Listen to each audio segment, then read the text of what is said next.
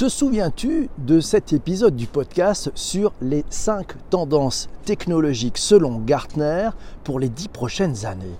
La tendance numéro 2 s'appelait Composite Architecture, les architectures d'entreprise sur la base de composants, les architectures où l'entreprise doit être pensée et son, son, organisation doit être pensée pour permettre une adaptabilité de tous les instants en étant construite de façon modulaire pour pouvoir intégrer à tout moment toute nouveauté ou tout changement à effectuer rapidement.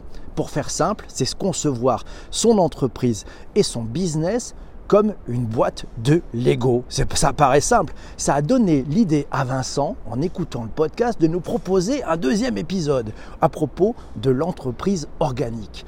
Lorsque Vincent a débuté sa carrière, c'était en 1996. Il trouvait que l'entreprise était un lieu magique, mais dans lequel de nombreux rituels le questionnaient. Pourquoi autant de réunions pour rien? Pourquoi autant de jeux politiques et de pouvoir? Pourquoi est-ce aussi long de prendre des décisions simples? Pourquoi dit-on que le client est au centre alors qu'ils sont tous à l'extérieur? Et pourquoi chaque décision est plus guidée par la peur de demain que par l'envie d'aujourd'hui? En 2007, Vincent a tenté de modéliser l'ensemble des paramètres qui constituent une organisation, comme une obsession de mieux comprendre ce système complexe trouver les clés mais aussi pour construire des outils permettant d'anticiper les impacts de tel ou tel changement. Vincent a commencé par modéliser l'action commerciale, mais il s'est heurté à un univers trop complexe. Il cumulait plus de 700 critères de performance commerciale et 150 indicateurs potentiels. Vincent a dû se rendre à l'évidence. Modéliser, même de manière macroscopique, une entreprise ou une organisation est de fait impossible au XXIe siècle, et ce pour trois très bonnes raisons selon lui. Tout d'abord, parce qu'une entreprise est un système ultra complexe et interconnecté.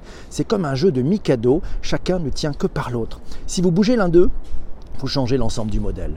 Ensuite, parce qu'il y a des facteurs externes tout aussi complexes, politiques, économiques, environnementaux, sociaux, technologiques, les fournisseurs, des clients, des partenaires. Toutes ces personnes, tous ces acteurs impactent nos décisions. Enfin, et peut-être surtout parce qu'il y a des facteurs intangibles. Les jeux de pouvoir, les stratégies personnelles des uns et des autres, les nombreux facteurs psychologiques, les envies ou les peurs de chacun, l'ego et même les névroses visibles ou cachées de certains managers. Comment un dirigeant peut-il aujourd'hui faire face à cette complexité avec un seul cerveau? Comment peut-il garantir les bons choix pour que son entreprise soit saine, efficace et performante? Et d'ailleurs, qu'est-ce que la performance au XXIe siècle? Alors que faire si l'entreprise est aussi complexe impalpable et imprévisible. Peut-être tout simplement accepter ce postulat et faire autrement. L'entreprise n'est plus une machine procédurale, mais un système vivant, plus technologique, mais plus naturel et plus humain que ce que l'on a pensé il y a plus de 100 ans. Selon Vincent, il faut accepter que le pouvoir ne tienne plus uniquement dans la main de ceux qui sont en haut de la pyramide, il faut accepter de le déplacer, accepter de construire un système façonné autour de quelques règles simples mais structurantes et l'aligner sur notre société actuelle. Accepter de lâcher prise, sur la maîtrise totale et mettre en place un système qui s'autorégule naturellement. L'époque des pyramides est définitivement révolue. Place à l'entreprise organique. Cette nouvelle entreprise se développe non pas grâce à une intelligence unique et supérieure, mais par une intelligence collective, à l'instar de la nature. Oui, la nature. On ne sait pas toujours comment, mais elle tient mais on lui fait confiance depuis la nuit des temps, car elle développe une forme d'intelligence environnementale. L'entreprise organique suit quatre règles essentielles. Premièrement, l'organisation est un système vivant où chaque élément est individualiste tout en étant interconnecté. Deuxième point, chaque élément est responsable et apporte une valeur en lien direct avec ce qu'il est intrinsèquement. Troisièmement, le système fait partie d'un système plus global avec lequel il doit être en constante synergie et harmonie. Enfin, le système s'adapte en temps réel aux événements internes et externes. On ne cherche plus la maîtrise totale, mais l'agilité totale. Oui, l'entreprise change de forme. Celle du XXIe siècle est un œuf. Celle du, 21e siècle est un arbre. Celle du XXe siècle est un œuf, celle du XXIe siècle est un arbre. Visualisez les deux. Cet œuf rond et lisse mais impersonnel. Sa structure est à l'extérieur, ce qui la rend stable, rigide et solide tout temps que son environnement est figé.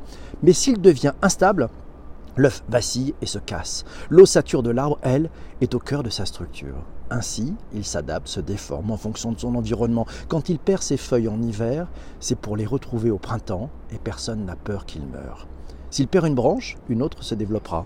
Prenez deux graines de la même espèce, plantez-en une au milieu d'une forêt et l'autre au milieu d'un champ, vous n'aurez pas le même arbre.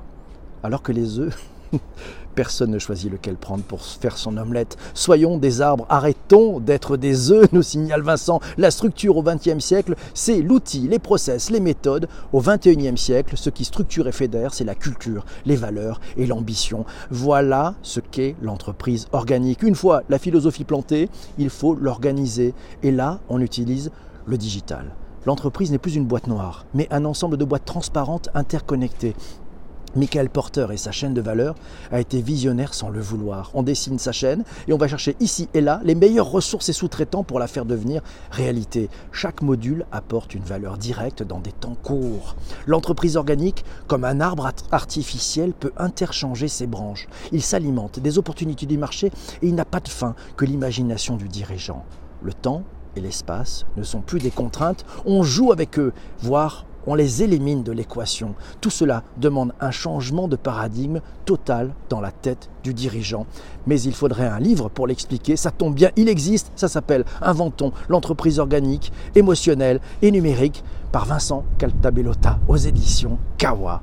Je te laisse, ami sur Twitter, qui est encore avec nous. On va discuter maintenant avec Vincent. Toi qui es sur les plateformes de balado-diffusion, cet épisode est maintenant terminé. Mille merci d'avoir écouté cet épisode jusqu'ici. Tu retrouveras dans les liens de l'épisode bah, l'article de notre ami Vincent et le lien vers son ouvrage. Je te dis à très bientôt et surtout, surtout, ne lâche rien.